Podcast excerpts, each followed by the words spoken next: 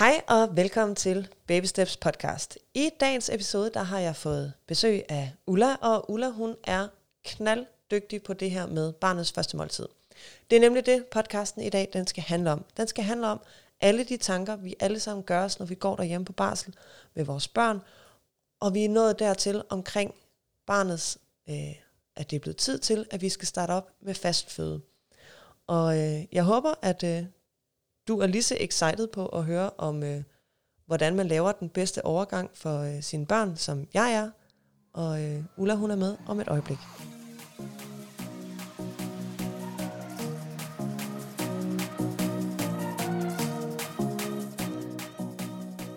Hej Ulla, Hej. og velkommen til min podcast. Tak. Længe ventet. Vi snakkede sammen allerede i foråret. Du var faktisk en af de første, jeg ringede til, øhm, omkring om du ville være med i podcasten her. Men Mhm. øh, så corona, og øh, der skete alt muligt i, øh, i verden, som gjorde, at det ikke kunne lade sig gøre før i dag. Ja, det Men gjorde det. hold op, hvor er jeg glad for, at du er her. Det er godt. Jeg er spændt. Det er godt. vi, øh, vi skal snakke om øh, det her med overgangen til fast føde, eller introduktionen til fast føde. Men jeg tænker først, at folk måske gerne lige vil høre en lille smule om, hvem du er. Uh ja. Øhm, jeg er uddannet ergoterapeut tilbage i 1985. Det er mange, mange år siden. Øhm, og har arbejdet som ergoterapeut lige siden. Primært på sygehus. I hvert fald frem til 2003, hvor jeg øh, kom til Kolding sygehus og blev ergoterapeut der. Ja. Og blev kastet ud i børneområdet. Og øh, der gik ikke lang tid, før jeg fandt ud af, at spisning er øh, alfa og omega for et barns trivsel, og dermed også for forældrenes trivsel. Mm. Og fik interesse for det område og begyndte at specialisere mig, og øh, er siden blevet selvstændig og har arbejdet nu fuldtids, mere end fuldtids, på området, øh, i hvert fald i 15 år. Ja. Og øh, har øh, taget rigtig meget efteruddannelse øh, i udlandet også, øh, blandt andet været en tur i USA, og lære omkring øh, det her meget komplekse, som spisning er. Ja. Og har også fundet ud af, at øh, nervesystemet, regulering af nervesystemet og, og den del af trivselen er ekstremt vigtig i forhold til spisning. Og at man nogle gange skal finde årsagen til spiseproblemer, eller kredsenhed, eller spiseværing, eller konsistensproblemer. Øh, finde dem helt andet sted, end det man tror. Ja. Ja.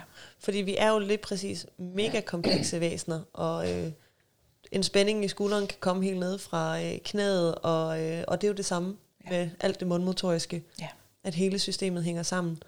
Og vi snakker også om det en del i øh, en tidligere podcast, Mia og jeg, omkring stram tungebånd, hvordan at hele mundmotorikken og fødderne og hele vejen op igennem kroppen simpelthen bare er et stort samarbejde. Mm. Så det giver jo super god mening, at man ved en spiseværing skal kigge ikke kun på spisningen, men på hele barnet, eller mm. Mm. den voksne for den sags skyld. Man kan faktisk være nødt til at kigge helt tilbage til fostertiden.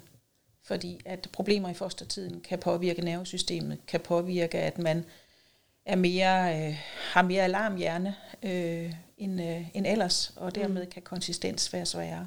Ja. Hvis man så kombinerer det med et stramt tungebånd, så har du balladen. Ja.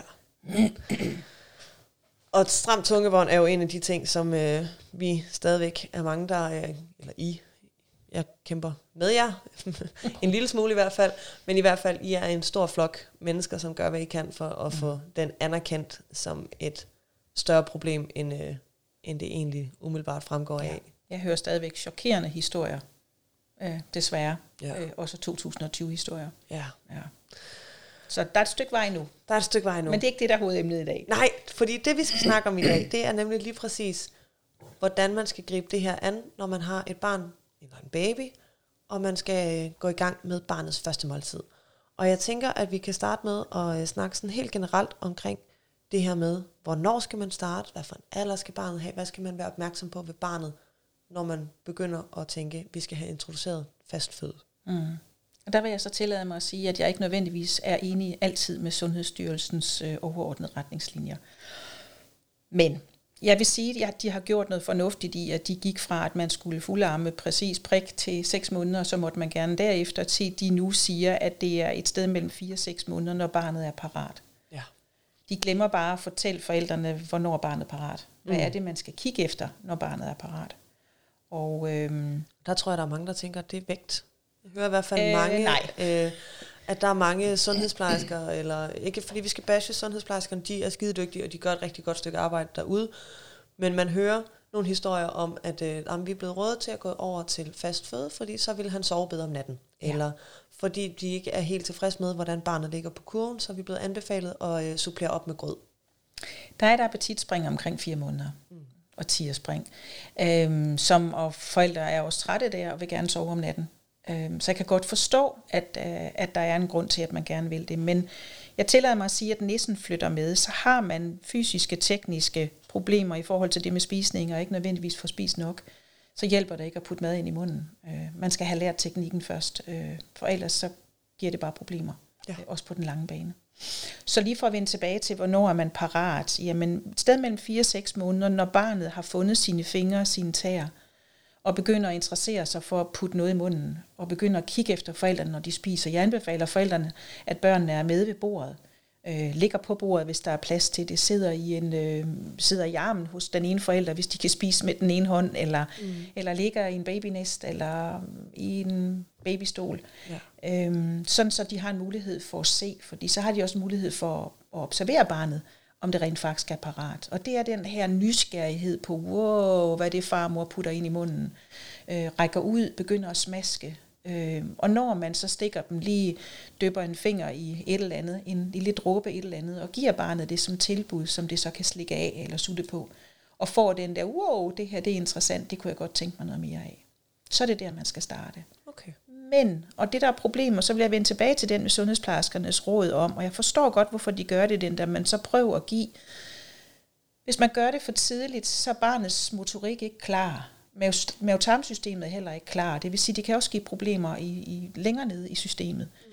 Men problemet er, at hvis barnet ikke er nær så godt nok, så sker der det, at forældrene bliver produktfixeret, altså mængdefixeret, og øh, ikke lader processen gå den, den gang og tage den tid, det tager. Øh, fordi munden skal faktisk selv transportere maden. Mm. Øh, men det, der sker, hvis du er frustreret og ikke får sovet, og barnet ikke spiser nok, det er, at du gerne vil have en vis mængde mad i barnet. Ja. Og det vil sige, at du kommer til passivt øh, eller få barnet til at blive passivt i måltidet, i stedet for at være aktivt. Ja, så det man egentlig kommer til, at der er fokus og, og målet med måltid, det er at mætte barnet, frem for at det bliver, at barnet skal opleve og lære og aktivt deltage. Lære det at spise, ja. ja. Så for mig er det ultra vigtigt, at man arbejder på processen, at det at lære barnet at spise, og at man holder tilbage med mængder, øh, og sværhedsgrad, øh, og at man ikke skal kigge på barnets kronologiske, altså dets fysiske alder, korrigeret alder, hvis det er født for tidligt, men at man kigger på, hvor langt det er i forhold til dets mundfunktion. Mm. Så jeg arbejder med barnets mundfunktionsalder, ja. I, stedet for den kronologiske alder. Ja. Og øh, det er ikke sjældent, jeg har teenager i klinikken, som stadigvæk er mellem 6 og 10 måneder inde i munden. Det er ret imponerende. Og kun vil spise en konsistens ad gangen, og, ja. Øh, ja, og opføre sig som om, at maden er giftig, hvis pålægtschokoladen knækker på midten. Mm-hmm. Spændende. Ja. Så, så man skal have en god start, øh, hvor der er fokus på processen. Så man skal tænke på barnet som værende et selvstændigt væsen, både ved brystet, ved flasken og ved skimaden. Øhm, og det at tage maden af skeen er den selvstændige proces, fordi maden skal falde af lige inden for munden, lige inde bag ved læberne, og så skal det selv flytte det videre. Ja, så skal barnet bruge tungen til at ja. skubbe det tilbage bagerst i munden, eller i mundhulen, hvor de ja. så kan lave et synk. Ja. Og der er vel også en proces omkring det her med, at de skal kunne forme en, en bolus. Ja, en fødebolle. Ja. En fødebolle. På dansk, ja. ja. Ikke en flødebolle, men en fødebolle. Øh, ja. Det er der mange af mine små børn, der sidder og griner af, når vi snakker om den der fødebolle. Ah, en flødebolle. Nej, at de skal kunne forme den, øh, og det går jo netop i konsistensen. Altså det at, at lære at spise er en dans imellem barnets fysiske evne ind i munden, og så en dans med konsistensen. Og gør du det rigtigt, så bliver det, at du altid spiser dig mæt på det, du er kompetent til, og så øver du dig på næste trin. Og det er der, som man går galt som forældre, når man så kigger på barnets kronologiske alder, og stikker den det, som, som børn i den typiske alder spiser, og barnet er langt bagud, fordi så bliver det faktisk bange for at spise. Ja og kan deraf faktisk også blive kredsen eller spiseværende. Okay. Uden at man aner, at det er noget, man som forældre kommer til at gøre. Ja, så, så nogle gange, så skal man måske faktisk øh, bruge længere tid på at have den her meget øh, linde, tynde, øh, snaskede Ja, for det? de børn, som kan holde ud og have klister ind i munden, og nogle gange skal vi springe over, det er noget, det jeg har lært ved SOS Approach to Feeding i USA, det er, at man nogle gange kan man være nødt til at tage en lille detur og bruge det, vi kalder for smeltemad, hård smeltemad, som knaser, men som smelter med spyttet i løbet af meget kort tid, Ja. og ikke har krumme konsistens, der giver brækrefleks. Okay. Øh, fordi nogle børn, specielt dem med de stramme tungebånd, det er jo så først inden for de senere år, jeg har fundet ud af det. Så undskyld til alle jeg møder, der sidder og lytter med, med børn, som jeg har undersøgt for mere end 4-5 år siden, for der vidste jeg ikke. Der kaldte jeg det taktil skyhed, altså ubehag ved berøring i munden. Ja. Men det var reelt sikkert et stramt tungebånd, som gør, at maden klistrer sig op i ganen. Så mange børn har rigtig svært ved havregrød for eksempel og kartoffelmos, Ja. fordi det klistrer og limer. Så generelt det væk. faktisk de her brød, eller hvad hedder det, grødkonsistenser, som man, ja. Øh, som man øh, maizena hælder op og øh, blander sammen. Man skal oliere det ret godt i hvert fald, hvis man skal have den her glidende. Altså, man skal tænke i det i starten, at det skal have konsistens ligesom spyt, at det skal glide ned ubesværet. Okay. Øh, ja. Ja. Altså jeg havde en søn, der var helt tosset med øh, udkogte broccolier. ja. Øhm, både fordi han selv kunne holde fast i dem, men også fordi, at den havde lige præcis måske nok den der meget glatte overflade, Ja. når han fik den ind i munden. Ja. Og så havde den så den der kronen, kvasten, hvad Ja. hedder den, toppen, Ja. som, som så smuldrede, og så ja. kunne han sidde og fedte det ud over det hele, og ja. få en... Blomkål er lige en tand, hvis vi snakker konsistenstrappen, så er blomkål lige en tand lavere og lettere, fordi den ikke har den der blomsteragtige ting. Der, er ikke, ja. der får man lige den der lille nist i munden. Jeg plejer at sige, at, at bløde tern, og det er den, du faktisk beskriver nu, en blød tern er det, jeg kalder sådan en mormorkogt gulerod. Den bliver til en sur smiley, hvis man forsøger at få sådan en stav op ned fra gryden af. Og når man bare rører ved den, så smelter den Ja. i munden på en, så man kan bare tygge den med en tunge, der bare laver næsten ingenting Ja. sådan en gumle suttebevægelse, så er den allerede most. Øhm, så hvis ikke man kan grødkonsistensen, så er hård smelte med den først. Og nu siger jeg noget meget upolitisk korrekt.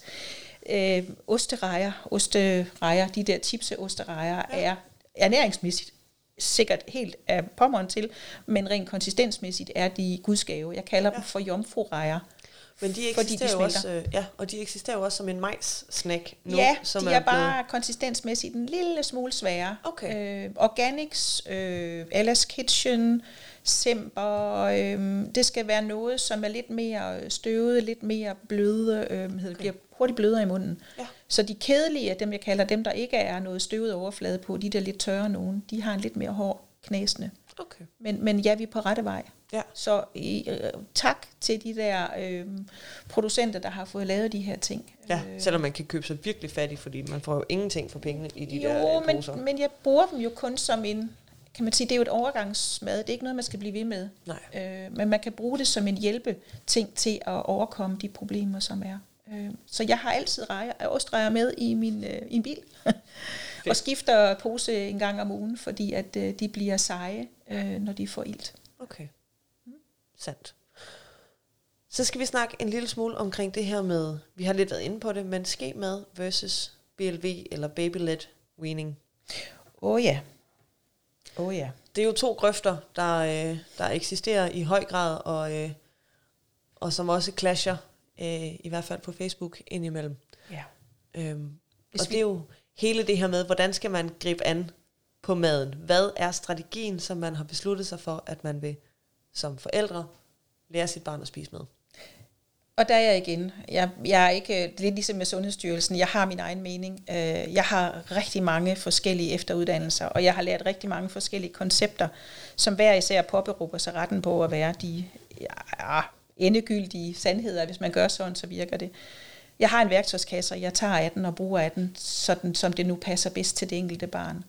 Og øh, jeg er ikke imod BLW på nogen måde, men jeg får kold sved og øh, bliver gasblå i hovedet, når jeg ser forældre øh, bruge BLW som værende det, det ene gyldige, og giver barnet noget, som er super farligt øh, i en alder, hvor det faktisk vil kunne blive kvalt øh, i noget. Øh, fordi forældrene ikke har lært nok om, hvad det med BLW det handler om, øh, og giver øh, sikker mad.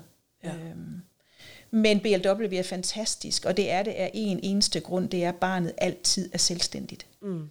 Barnet får ikke noget mad i munden, som det ikke Selv har puttet dig ind. selv har puttet dig ind. Det vil sige, at det er drevet af et initiativ og en lyst, og ikke en forælder, som synes, det skal. Mm. Øh, vi kan så diskutere, om, om det mad, som barnet får tilbudt, det skal smaskes lige ned foran inden for det, jeg kalder for privat zone, svarende til, til armene, der bliver foldet mm. øh, og lagt ned foran, eller om det bliver lagt i tilbudszonen, hvor man rækker ud med strakt arm og kan trække det til sig. Så BLW gjort på den helt rigtige måde, der ved man præcis, hvad barnet kan tåle at spise øh, og sikkerhedsmæssigt, og at man giver det i tilbudszonen, øh, og sørger for ellers, at barnet også rent faktisk kan spise sig midt. Ja. Fordi det er jo også det, der er problemet nogle gange, det er, at børn ikke, faktisk ikke bliver mætte. Ja. De også bliver fordi, trætte, før de bliver mætte. Ja, og fordi vi en, en BLV-situation, der skal vi jo faktisk hen, hvor kvæg, at de får nogle stykker, som de kan bide af, som de skal være store nok til at kunne hoste op, at de skal kunne sidde i den siddende stilling. Ja. Og det er altså de første babyer, der kan det som 6 måneder. Ja. Øhm, og når vi snakker om, at de skal kunne sidde i den siddende stilling, så er det jo, at de selv skal kunne komme op i den siddende stilling. Så der er vi jo nok nærmere hen ved 8 måneder. Ja. Og der begynder vi jo også at sige, at der skal de have mere mad for madens skyld, og ikke så meget for øhm, læringens skyld. Giver det mening? Det giver meget mening, og, og der har vi et problem, for hvis du kigger på, på udviklingspsykologerne, spiseudviklingspsykologerne, så er der et åbent vindue imellem 4 til 6 måneder. Det er derfor, jeg er så glad for, at man fra Sundhedsstyrelsen har åbnet for det. Fordi det største vindue, det bedste vindue for smagsoplevelser, øh, at man har præferencer for at smage nyt, og tage det ind som værende noget, der er okay, den ligger mellem 4 og 6 måneder. Jo længere du kommer hen, jo mere er der sandsynlighed for, at barnet vil have en aversion imod det, som det får. Og typisk vil det være alt, der ikke er sødt. Øh, modermælk er sød. Mm. Øhm, så alt, hvad der er syrligt, alt, hvad der er bittert, alt, hvad der er, og så snakker vi jo grøntsager og frugt, øhm, bliver noget, man afviser. Øh, og man har det ikke i modermælkserstatninger. Når man får modermælk, så er det jo en fortyndet udgave af, hvad mor spiser. Så hvis mor er dygtig og spiser varieret, øh, der er lavet forskning på det, kommen kan børn godt lide, øh, små børn godt lide, hvis mor har spist det forud for amning. Øh, men de kan ikke lide det, hvis de ikke har fået det. Så øh, i USA har jeg jo lært, at man skal øh, spejse øh, modermælkserstatninger med øh, smagsindtryk. Øh, og så flipper øh, sundhedsplejerskerne, fordi det siger Sundhedsstyrelsen, det må man ikke. Ja. Fordi det er jo farligt. Øh, så, så det er der, vi nogle gange sådan kommer lidt op og diskuterer. Men den der med, at, at man aldrig får en flaske, der altid er en. Fordi er man nødt til at give flaske, så har man også prototypen på at lave et kristen barn, fordi at det altid smager ens. Ja, og fordi de ikke får fornemmelsen af forskellige smag. De bliver ikke udfordret på deres smagsans fra tidligere alder. Ligesom vi udfordrer dem på alle deres andre sanser og går ind og stimulerer deres synsans ved at hænge forskellige fancy ting op. Vi rører ved dem på deres taktile sans. Mm. Vi tilbyder dem forskellige legetøj, som de kan, mm. selv kan undersøge. Mm. De hører forskellige lyde. Mm. Men hvis de altid kun får et stimuli på deres smagsans, ja, så er der et problem. Så udvikler den del af hjernen sig jo ikke Nej. i den tidlige alder.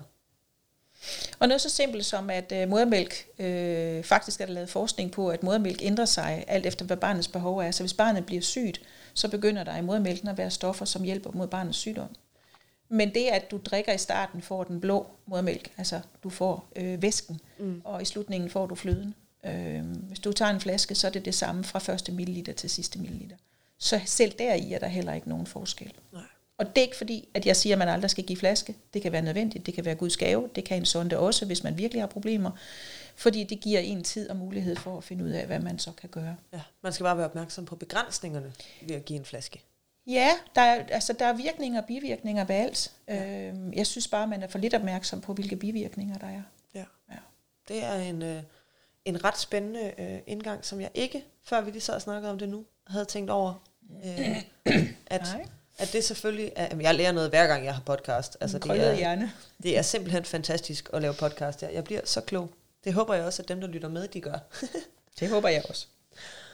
Øhm, noget andet omkring BLV, som jeg lige tænkte, eller BLV versus skemaet, fordi vi gjorde det, at jeg var jo kæmpe fan af BLV, troede jeg, indtil jeg opdagede, at jeg gjorde det forkert. Øhm, fordi at jeg også gerne ville tilbyde ham øh, mere grøde konsistenser. Øhm, og egentlig havde et barn, som, hvor jeg tænkte, BLV var, at han selv styrede det, mm. og han kunne jo også godt selv styre og dyppe sine fingre i en mos eller en grød, og så sidde lige præcis som når vi tilbyder det første gang. Lad mig gætte, det ville han ikke? Ja, det ville han. elske okay. at sidde og sutte af sine egne fingre. Han er, han er total fan af at, øh, at spise med hænderne, mm. stadigvæk. Han er to. Men han er også glad for kniven. Så jeg ved, at han, jeg tror, han er lige der, hvor han skal være i sin udvikling. Men han synes nemlig, det var rigtig fedt og selv få lov til at, øh, at døbe fingrene, og så slikke mosen af, frem for at jeg stak en ske i munden på ham. Mm. Øhm, så det blev vores mm. udgave af BLV. Man kan godt lave en, en, øh, en mellemvej, som hedder en preloaded spoon, eller på dansk en forfyldt ske. Øhm, jeg, jeg laver en lille reklame her. Det skal du gøre. En øh, flexi spoon, en lille, meget blød, meget lige ud ske, øh, som, øh, nej, ikke er den der, der kom en frem af skuffen. Der kom en frem af skuffen. Øh, som er en blød silikoneske, øh, kan fås fra firmaet Birdhouse, fuglehus.dk. Flexispoon, man skal endelig bare skrive mini, for ellers så får man en meget stor ske. Øh, den er så lille, øh, selve bladet er meget lille og meget fladt, ja. øh, og barnet kan sidde med den selv. Øh, meget ofte vil de ikke slippe den. Jeg anbefaler altså, at man køber to, og så har man en mulighed for, mens den stadigvæk er i hånden, at man lige kan fylde lidt på. Ja. Og man kan spise af begge ender. Øhm, Smart. Og jeg giver den tit, øh, inden barnet skal starte måltidet, fordi så sidder de og sutter og gufler og bider lidt i den. Og så har de lavet deres mundstimulation, og så er vi ligesom klar til noget mad. Ja. Øhm. Fordi vi faldt nemlig over den her fra mm. Munchkin, som ja. var den, jeg lige hæver op, som jeg har købt ved Baby Gear. Men den er formet. Den er, det er den rigtigt, er den er formet. Ja.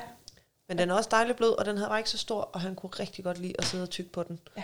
Øhm, ja. Frem for nogle af de andre skeer, som var hårde. Men jeg kan godt lide de lige ud, ligesom en kuglepind. Ja. ja. Eller en blyant. Okay, så når vi snakker om, at, de skal, at, at for dem, der ikke kan se det, mm-hmm. fordi det er der ikke nogen af jer, der kan, det er kun os, der kan se det, så snakker vi om, at det er skaftet, der skal være lige. Ja. Det er på den, en, jeg sidder med her, der er der en... madske, den der. Ja. ja. Sandt. Ja. Det er ikke en uh, spise selvstændig ske, det er faktisk en madske. Okay. Så en lige ske i skaftet, ja. Ja. som bare stikker lige ind. Så ligesom ja. en tandbørst, bare med uden børster. Ja. Og så med en lille laf, som det hedder, den lille ske ja. i spidsen. Ja. Det er det, man skal gå efter, hvis man mm. gerne vil... Uh... Og blød, hvis det er en meget tidlig, man sidder med det selv, fordi de er jo ikke så gode til at koordinere, så nogle gange kommer de meget langt ind i munden, så der ja. sker ikke nogen skade ved det. Nej, og op i den bløde gane også, ja. kunne man forestille sig. Ja, præcis. Og den har øh, næsten samme konsistens som tungen, så det føles lidt som om, at man bare har maden ind i munden, når man, øh, når man bruger den. Skal okay. alle børn bruge den her ske? Nej, nej, det behøver de ikke nødvendigvis. Men, øh, men, men det er en god ske. Men det er en god ske. Ja. ja. Det er det. Og det var ved Birdhouse, at man kunne få dem. Ja. Så nu har vi lige lavet dobbelt reklame. Mm-hmm. Det må mhm. jeg heller huske at uh, disclose i, uh, ja, i introen, heller. så der ikke er nogen, der kommer efter mig. Ja. Øhm, og hvad så, hvis man oplever, at man ligesom har et barn, som har vanskeligheder med maden? Altså man har en baby, som lige præcis laver den her vævring mod maden.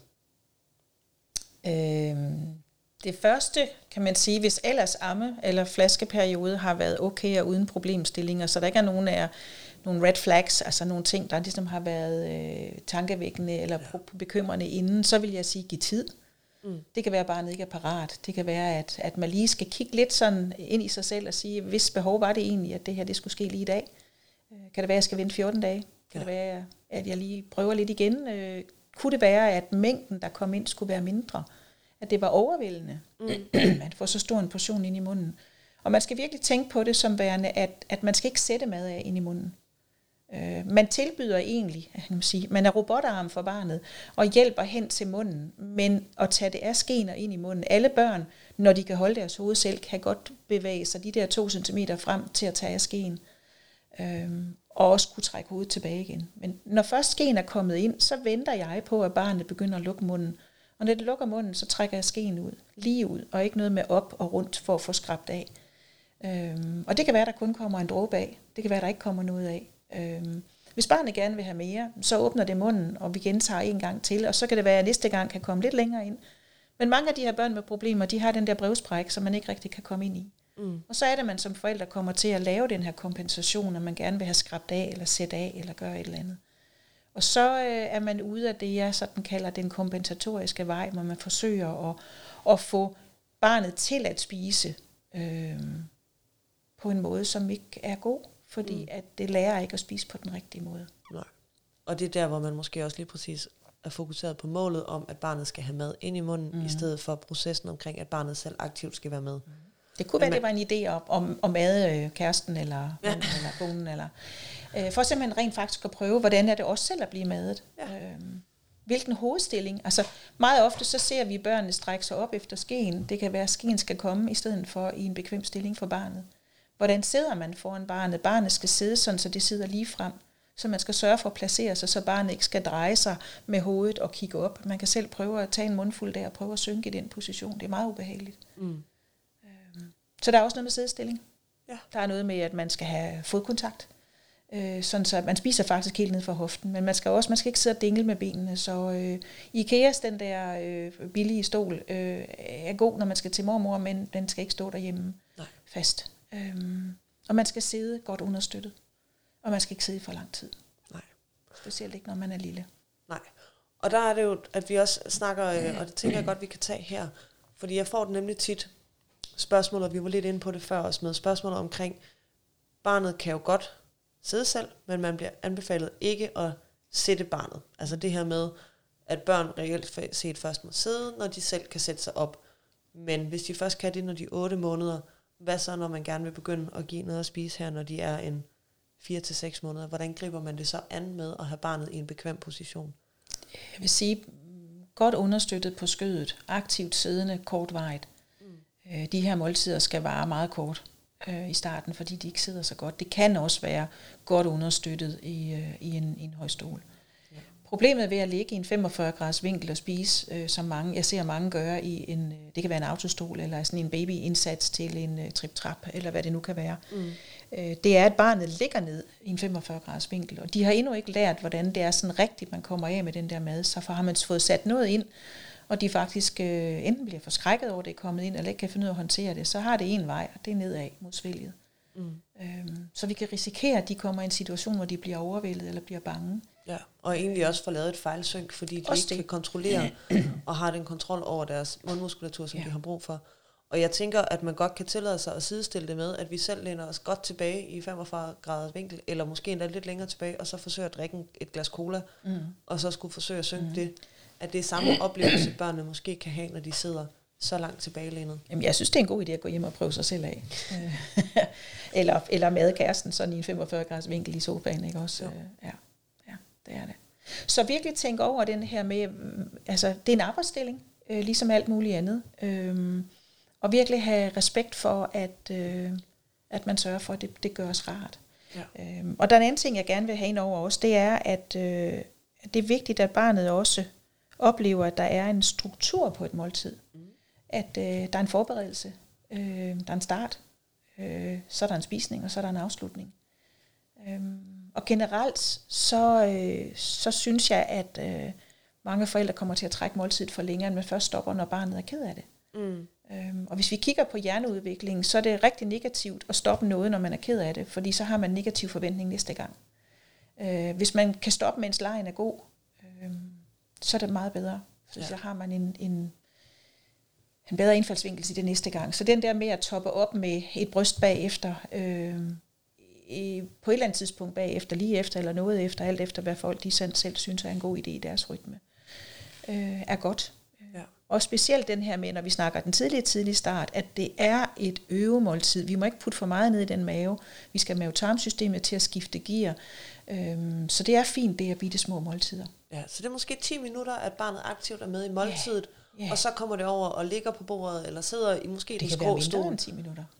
Mindre end 10 minutter. Altså, ja. man er en lille smule aktivt med, ja. og så kommer over måske stadigvæk er en deltagende i måltidet, men på et niveau, som de kan være med, eller måske får brystet, mens man sidder og spiser, hvis man er til den ja. måde, og øh, altså hvis man selv ja. føler, man kan amme og spise på én gang, så er det jo en, en fin løsning. Mm. Øhm, jeg sad også lige og tænkte på, øh, på sådan en, en kobling i forhold til det, du siger med at slutte på en, en dårlig note, altså hvis barnet mm. først er blevet mm. ked af det. Jeg oplever i svømmeregi rigtig mange mødre, der, har, der kommer efter første svømmegang, selvom vi lægger meget fokus på, at vi skal stoppe i god tid, fordi omklædningsrummet er øh, ret langt, øh, en, en svær proces at komme ud af os, når man mm. er færdig med at svømme. Mm. Men forældre, der kommer gang nummer to eller tre og siger, vi havde bare sådan en vi var bare så ærgerlige over, øh, at det gik så godt sidste gang. Eller de skriver måske og siger, at ah, vi er ikke sikre på, at babysvømning er for os, fordi baby blev så ked af det, og det var bare så, det, vi havde ikke en særlig god oplevelse. Hvor, man, hvor det, der har været den dårlige oplevelse, det har faktisk været omklædningsrumsturen ud af svømmehallen, hvilket er lige så vigtig en del af det at gå i mm. svømmehallen. Men altid ja. i bassinet havde været skide god. Men fordi de havde den dårlige afslutning, så blev hele oplevelsen omkring at gå til babysvømning til en dårlig oplevelse. Ja. Og det er jo, altså nu er der ikke så mange, der kan gå til babysvømning i København, fordi alle svømmehaller er øh, under renovering. Men måske hvis man tager afsted, også til babysvømning, eller til måltidet, eller til alle de her andre aktiviteter, at det er okay, selvom at der måske er sat en halv time af på et hold, at man kun er med i 10 minutter Mm. Ja. med alting. Så hvis man som forælder har den der, kan man sige, struktur inde i sit hoved, Mm. på at øh, barnet ikke skal sættes op, før man faktisk er parat. At man tænker på, at barnet er et selvstændigt væsen, lige meget hvilken alder det har, øh, også ved brystet, og at mad er tilbud. Og når jeg siger tilbud, så er mad et tilbud i tilbudszonen. En lille bitte baby skal selvfølgelig have det tilbud til munden, og hvis det er gammel nok til, at det kan sidde og grætte med det med fingrene, så er en, en klat på bordet, så er de jo, har de en fest, og man må gøre rent bagefter. Det er ja. sådan, det er. Øhm, men den her med, at der- der er en struktur, de ikke skal sidde for længere, man stopper, mens lejen er god. Og så vil jeg lige gøre et, en, en reklame for, at man faktisk tænker over, hvordan man afslutter. Mm. Øh, det kan være, at man har et lille ritual. Jeg anbefaler de forældre, hvor, hvor det er svært at afslutte, at have en lille, det kan være en lille badeand, Ja. som står klar, sådan så at når man kan se, at det er ved at være tid til at slutte af, at man så sætter badeanden på bordet, så ved barnet, for som regel vil det gribe det, men så ved det også, at nu er det tid at slutte. Og at man i stedet for, at man øh, hurtigt får tværet det her, der har siddet fast i ansigtet, forsøger at få det tværet af med sådan en hurtig bevægelse, og barnet kan ikke lide det og går i flitsbue eller græder øh, og værer sig. Øh, og man gør det endnu hurtigere for at få det overstået. At man rent faktisk giver sig tid til, enten at man øh, tørrer langsomt øh, ved bordet, at man har en klud, der er våd nok til, at man lige kan få opløst det, der er på ansigtet. Men inden man overhovedet kommer op til ansigtet, at barnet får kluden i hånden og kan mærke, at den er fugtig, sådan så barnet er forberedt. Mm. Og Og måske at- ikke er koldt fugtig. Ja, hvis det er muligt. Øh, men man kan have det i hånden selv kortvarigt. Men også at barnet, vi tager barnets hånd med op og hjælper med at føre det op til munden. Og at man faktisk ikke tør på tværs af ansigtet, men man er tør fra midten og ud til siderne, fordi det aktiverer nervesystemet mindre. Og at man dupper. Så man tvær, tvær, tørrer mm. fra centerlinjen, Mhm. mm-hmm. fra næsetip, mm-hmm. Ud til siden, Ja. versus fra ene mundvig Ja. til den anden mundvig. ja. Og gør det langsomt. Og langsomt. og langsomt. Og jo mere man kan opløse det, øh, kan man sige, at lige lade det være opløst et øjeblik, og så lige så stille tør det af. Men endnu bedre kan man jo tage den her badeand, og nogle gange skal man bære barnet bagfra, sådan så man ikke får alt det der øh, Spaghetti snask. lige præcis, og hjælper det over til vasken, har badeanden med, og sørger for at have noget vand i vasken, øh, sådan så badeanden kan svømme rundt der imens, og at man dupper barnet på ansigtet, lige lader det opløse sig, og så kan man tage det med en, en svamp eller en klud ja. og tage det af, mens barnet er optaget af anden. Smart. Øh, og det vil sige, at man ikke får en negativ afslutning på måltidet. Og nu siger du, at man skal tage de madrester, der måske sidder tilbage. Mm. Så skal vi lige vende rundt omkring den der med, når man øh, giver en ske. Mm-hmm. Og Jeg ved øh, godt, den der øh, ske, der kører på tværs hen over 111, ansigtet. ja. Øh, det er os, der har et problem med 111 ned ad hagen øh, og de rester. Det er helt normalt et barn, der starter med at spise, at det skubber maden ud, fordi det er sådan tungens bevægelse ofte er. Det er sådan en, en malkebevægelse op i ganen. Og hvis barnet har et spiseproblem eller et tungt et stramt tungebånd, så er det meget ofte, at, fra, at, at tungen har en fremadgående ud af munden bevægelse, men det ser vi hos mange af børnene i starten. Så de har sådan en smaske gumlebevægelse derude. Ja. Og de skal jo lige præcis også vende, fordi de ikke lige pludselig skal malke skeen, mm. men at de skal skubbe maden tilbage. Mm. Og det er jo en proces at lære den bevægelse, ja. Ligesom det er en proces for dem at lære at rulle, eller krybe, ja. Eller kravle. Ja. Noget, der tager tid. Så jeg tror ikke, jeg har set nogen babyer, som ikke har startet med at skubbe, Ej, ej, og skubbe det, tungen ud af. men lad være med at samle op. Ja. Lad, lad det være der. Øhm, det er der mange årsager til.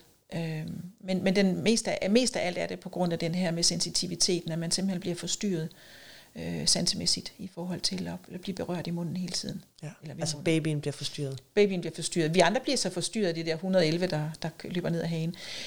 Så vil jeg også sige, at øh, faste hagesmækker, heldigvis er der kommet i silikone, de her med, med sådan en spilderende. Det er bedre med silikonen, men jeg ser stadigvæk børn, som er meget optaget af det der, der så ligger nede i den her rende. Øh, det må de for min skyld godt, men, men egentlig kan jeg bedst lide en stor smæk, hvor det bare får lov til at rende ned af, og så tager man det bagefter. Øh, meget ked af, når jeg ser øh, klude, øh, køkkenrulle, nej, køkkenrulle, viskestykker, der bliver bundet, som kommer til at komme op og sidde øh, i ansigtet, i, i øh, synsfeltet, som forstyrrende element. Øh, Mm. Hvis man kan, og barnet er ked af at få hagesmæk på, så simpelthen bare have en, øh, en gammel t-shirt, som alligevel skal til vask. Øh, men problemet er det, hvis de skal trækkes over hovedet, så ja. er det ikke særlig rart. Vi fik sådan en, øh, fik købt sådan en øh, Malerforklæde. malerforklæde. Ja, ja. Øhm, vi har ikke brugt det sådan vildt meget, men altså indimellem bruger vi det. ja. Og så de gange, hvor han har fået spaghetti som helt lille, der tror jeg nok, at det var så også sommer, men der sad han bare i blæ. Ja, og så bliver man trykspulet ud i badekarret bagefter. Præcis. Ja. Jeg vil sige det sådan, man skal prøve at tage noget, hvis man tager de der øh, hvad hedder, malerforklæder, som jeg rigtig godt kan lide, så skal det være nogen, der ikke knitrer. Ja. Øh, for dem, der knitrer, giver et lydmæssigt problem. Mm. Øh, Altså vi har den fra øh, Salavi, den ligger faktisk lige herovre, mm-hmm. øhm, mærket med elefanten, Ja. øh, som er sådan en, en blød, lidt tykkere. Øh, Ja.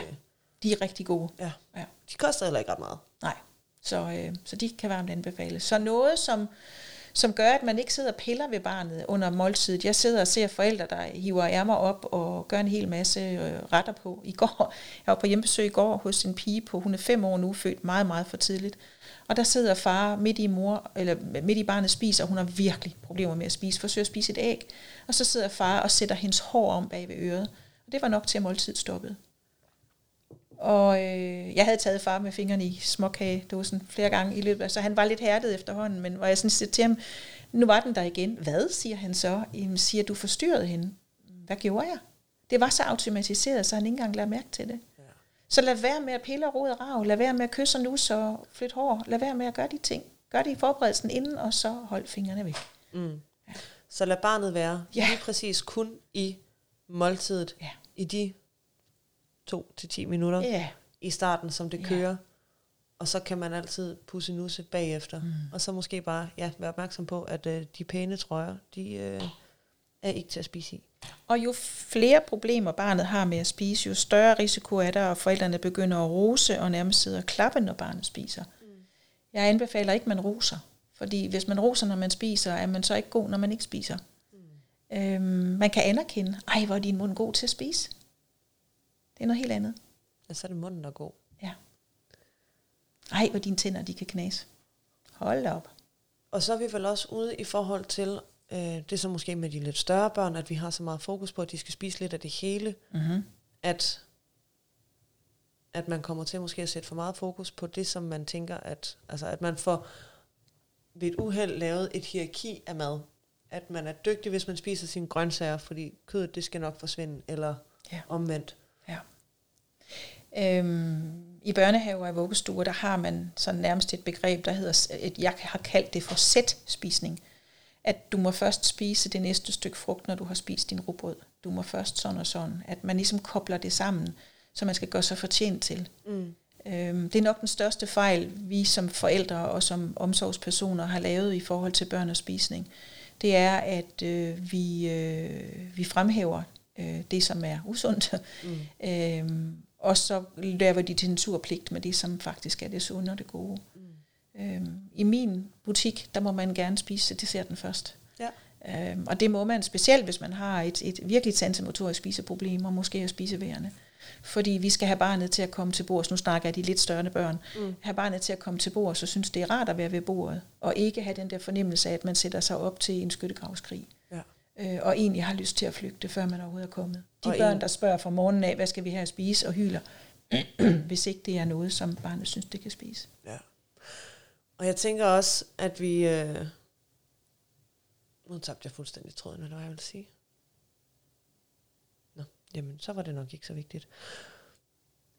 Jeg oplever, at jeg har et barn, som ligesom så mange andre børn, gerne vil spise pålæggen af, Mm. og så selv spiser øh, rugbrøden bagefter, hvis mm. han får lov. Mm.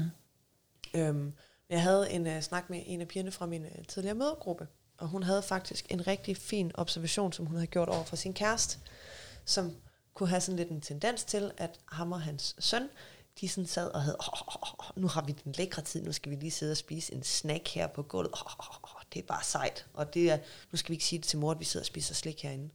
Hvor hun sådan havde prøvet at tage fat i sin, sin kæreste og sagt, kan vi ikke prøve at sige oh, oh, oh, oh, omkring det almindelige måltid? Mm at det ligesom er det, som... Mm.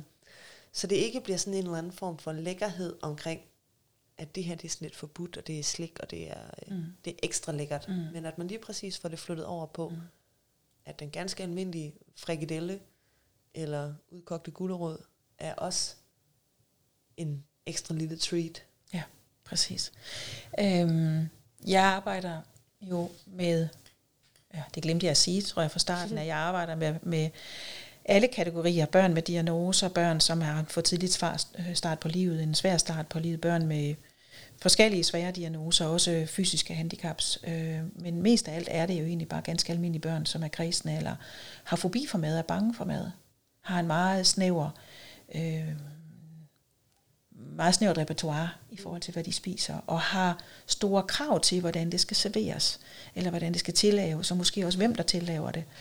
Øh, og noget af det er vi selv med til at gøre, fordi vi gør det, der virker så kommer vi til at gøre lidt for meget af det, lidt for tit, og derfor bliver det en vane. Øh, men jeg har børn, der ikke kan spise morgenmad efter klokken 10, fordi så er det ikke længere morgen, og så er det blevet giftigt. Og man har altså lidt slap nu af. Ikke også? Og den der pålægtschokolade, som ikke kan spises, fordi den har runde hjørner, men har firkantede hjørner. Mm. Og hvordan startede det? Øh, ja, det kan være mange forskellige årsager til det. Øh, meget ofte, vil jeg sige, er det faktisk et stramt tungebånd, der ligger bagved, eller en hård start på livet. Nu tabte jeg også tråden i forhold til det, men, men, men det jeg vil sige med det, det er, at hvor vigtigt det er, at vi er neutrale i forhold til, hvad det er, hvordan vi nævner maden. Øh, jeg forsøger at lære forældrene, jeg sådan arbejder med grød, gul og grøn, øh, grøn mad, altså når vi er mest velreguleret i vores nervesystem, så er det der, vi kan udfordre os selv mest. Det var der, hvor jeg måske ville prøve at smage en østers. Jeg har været ved at blive kvalt i en østers en gang, så jeg har et meget anstrengt forhold til østers. Den skulle ud igen, og så synes den, den skulle blive på midten øh, hvilket ikke var så godt. Men det ville være der, hvis jeg nogensinde skulle, så var det, når jeg var mest rolig i mit nervesystem og havde det bedst i mit liv. Øhm, og så har vi de røde perioder, hvor jeg kun spiser sikker mad. Mm. Og for mig er sikker mad kan være, kan være comfort food, det kan godt være øh, noget usundt, det kan være chips, det kan være cola, det kan være hvad som helst. Men det kan simpelthen også være en rugbrødsmad, en rugbrødsmad med lev på steg. Mm. Øh, men det, det ved man som hver enkelt person. Men det jeg beder forældrene om til børn, som er spiseværende, eller som har de her spiseproblemer, det er, at de skal lave en total liste over maden.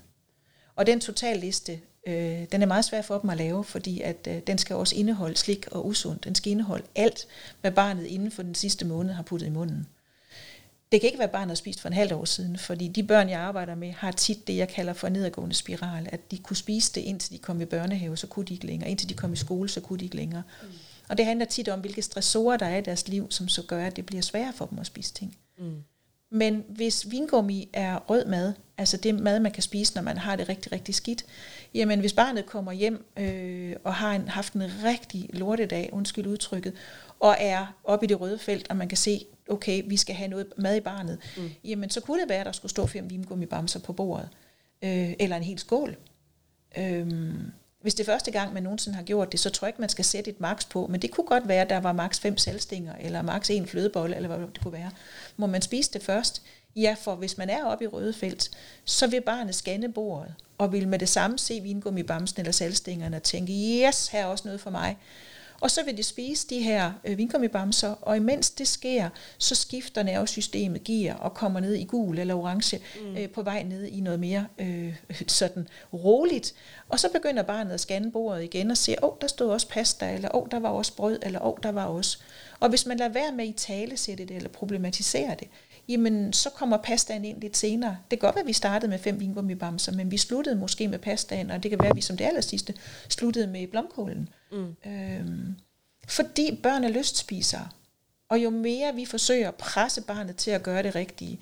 Jeg, lavede, jeg har aldrig fået lavet den planche, men jeg forsøgte at tegne en planche en gang over den der med forældre, der skubber barnet hen, som forsøger at undgå det, skubber hen imod grøntsagerne, og så hiver vi dem væk fra slikket. Ej, du må ikke spise mere, du skal jo også huske at så videre. Så vi laver selv den der hype omkring det. Øh, mm. ja. Rigtig skidt, faktisk. For vi lærer børn nogle rigtig dårlige vaner. Vi giver dem jo basically bare de vaner, vi selv har. Åh oh, ja. Eller forsøger at undgå de aller værste, og så laver man nogle andre dårlige. ja, eller i sit forsøg på at undgå dem, så får man egentlig forstærket dem. Ja. Fordi man lige præcis får sat et fokus på dem, ikke? Ja. Så mad er neutralt. Må jeg sige noget omkring neutrale omgivelser? Det må du gerne. Fordi jeg sagde noget med strukturen, øh, og faktisk er det sådan, at børn de hader at blive taget fra en aktivitet til en anden. Ja. Så meget ofte, så skaber man en konflikt på vej til bordet. Mm. Øh, nok ikke de helt bitte, bitte små, øh, men når de kommer bare en lille smule længere op, så er de i gang med en leg, Øh, og den har de ikke lyst til at forlade. Og hvis man er lidt stresset som forælder, og det er ulvetimen, og man skal have lavet mad, og det er varmt, og nu skal de også til bords, så kan man godt komme til at hive dem ud af en kontekst, mm. og dermed få skabt barnets farve, den der indre farve, så, har vi, så er vi allerede oppe i det orange felt, ikke? også bare fordi, jamen det vil jeg ikke. Mm. Eller jeg vil ikke vaske hænder. Så hvis man kan få lavet nogle rutiner, som ligger på rygmagen, børn er blevet rigtig gode til at vaske hænder og spritte nu her i den her tid, øh, er en negativ årsag, men, men den her med at lave rutiner, øh, sådan at, at også at legesagerne ikke står fremme synlige. Mm. At man ikke har legesager med på bordet, og lade dem lege med noget, som er madrelevant, lade dem lege med låget til et eller andet, eller lade dem lege med skeen. Øhm, lade dem hjælpe med at rydde opvaskeren. Ja, ja, ja, præcis. Men, men det der med, at, at man har en pausetid inden, hvor man ligesom kan gøre spiseparat. Mm. Og man også, når man er færdig med måltidet, de der børn, der spiser to mundfulde, så vil de ned, fordi de kan se legesagerne stå der de større børn, dem der vil ind og spille igen, jamen der er en spillepause til alle er færdige med at spise, og alt er ryddet væk. Så hvis du går for bordet nu, det må du gerne, men du kan ikke gå ind og spille. Mm. Øhm. Det giver mening. Synes, det var en rigtig fin en at slutte af på os, mm-hmm. måske i forhold til at få skabt lige præcis en ordentlig, nu havde vi søvnhygiejne i en tidligere episode, så kan vi kalde det madhygiejne her, og ikke vaske hænder hygiejne, ja. men struktur og øh, ja. rutiner omkring måltidet. Et fast start, en midte og så en afslutning, som er genkendelig for børnene. Og lad barnet være selvstændig undervejs. Lad være med at sidde og være en hø og overvåge dem. Mm. Og lad være med at sidde og skubbe maden hen til dem. Det man gerne vil have dem til at spise, fordi det kan de godt mærke. Ja. Det er et pres. Børn er ret sensitive til mm-hmm. at øh, opfange, hvad det er, vi gerne vil have, eller ikke vil have, at de skal. Yep. Tak fordi du ville være med. Velbekomme. Hvis nu, at man gerne vil læse øh, lidt mere om dig, og øh, måske også læse nogle af alle dine meget kloge artikler, som du har liggende på din hjemmeside. Jeg øh, læste selv en del af dem under min barsel, og blev øh, meget klog, mm. synes jeg selv. Hvis jeg nu selv skal sige det her. jeg vil sige, der, der er stadigvæk meget, der mangler på min hjemmeside. Jeg har ikke haft, jeg har ikke haft, jeg har haft så travlt, så jeg har ikke haft tid til at skrive noget nyt. Det, det bør der ske, men øh, det kommer. Det kommer. Så det er altså en side, hvor der står rigtig meget nyttig viden allerede, men der er mere på vej. Jeg vil sige, gå ind og læs mine blogs. Ja. Der, er, der har jeg også hentet andre ind, andres viden, som er vigtig. Ja, ja. mega fedt. Og det finder man hvorhen? Ja, men det er problemet med at stave det. Ja. Jeg hedder Leban til efternavn, og det er faktisk også min hjemmeside, så det er L som Lars, E som Erik, B som Børge, A som Anders, H som Hans, N som Niels, .dk. Ja, og jeg linker også til den i beskrivelsen. Super. Så kan man trykke der. Tak fordi du ville være med. Velbekomme.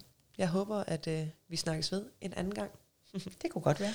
Og tak til alle jer, som har øh, lyttet med derude. Jeg er øh, simpelthen så glad for, at I uge efter uge trykker ind og øh, lytter til min podcast, og øh, ligesom mig bliver klogere på, øh, hvad der rører sig omkring børn og familieliv, og indimellem også nogle helt andre emner inden for ergoterapien. Hvis, øh, hvis man ikke har øh, opfanget det allerede, så ligger jeg øh, rigtig mange timer i, øh, i den her podcast og øh, forsøger hver uge at komme med en ny episode til jer. Og det er øh, ting, der tager tid.